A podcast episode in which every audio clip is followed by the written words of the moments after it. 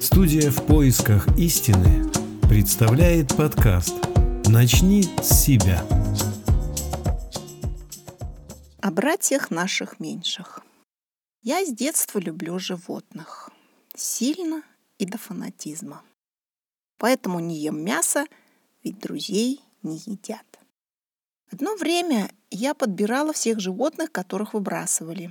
Дом превратился в зверинец.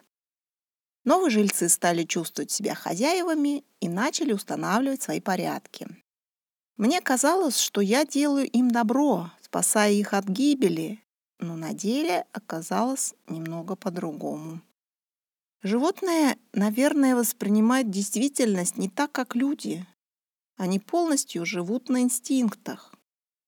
Когда в марте у моих четырех кушек начинался зов джунглей, они пели песни. Но чтобы не увеличивать поголовье, я их не выпускала. С их точки зрения, они чувствовали себя ущемленными в правах, воспринимая свое спасение не как благо, а как тюремное заключение. В результате начинали мне мстить. А я ждала от них благодарности, а этих чувств у них просто нет. В результате животные страдают, хозяйка нервничает. И где же тут добро? Я поняла такую вещь. Главное для животного — свобода. Пусть оно будет грязным, голодным, больным, но на свободе.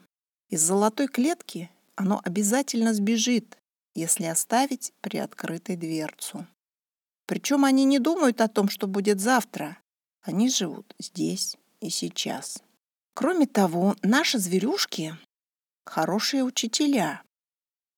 Очень заметно проявление в них животного сознания. Они обижаются, ревнуют, мстят и очень любят привлекать к себе внимание. У меня был кобель породы китайская хохлатая. Моим активным обучением он занимался два года. Хотя я думала, что это я его воспитываю. Он гадил каждый день. Я сначала терпела, потом стала его наказывать, урезала пайку и отправляла гулять. Он продолжал мстить. Причем он не был больным, потому что на диване вел себя примерно.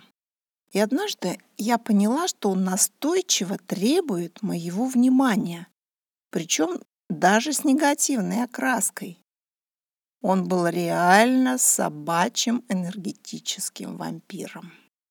Я приняла решение не эмоционировать и сказала ему «делай, что хочешь».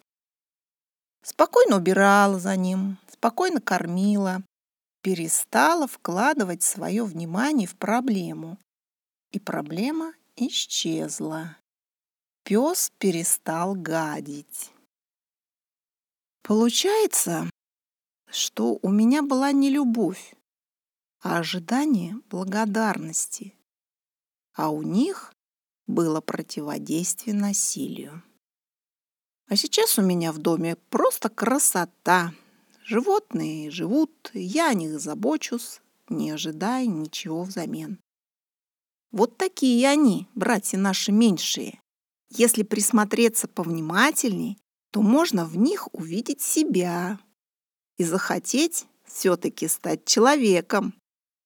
Это значит поставить на первое место и развивать духовные качества, а животные инстинкты контролировать и не позволять им собой управлять.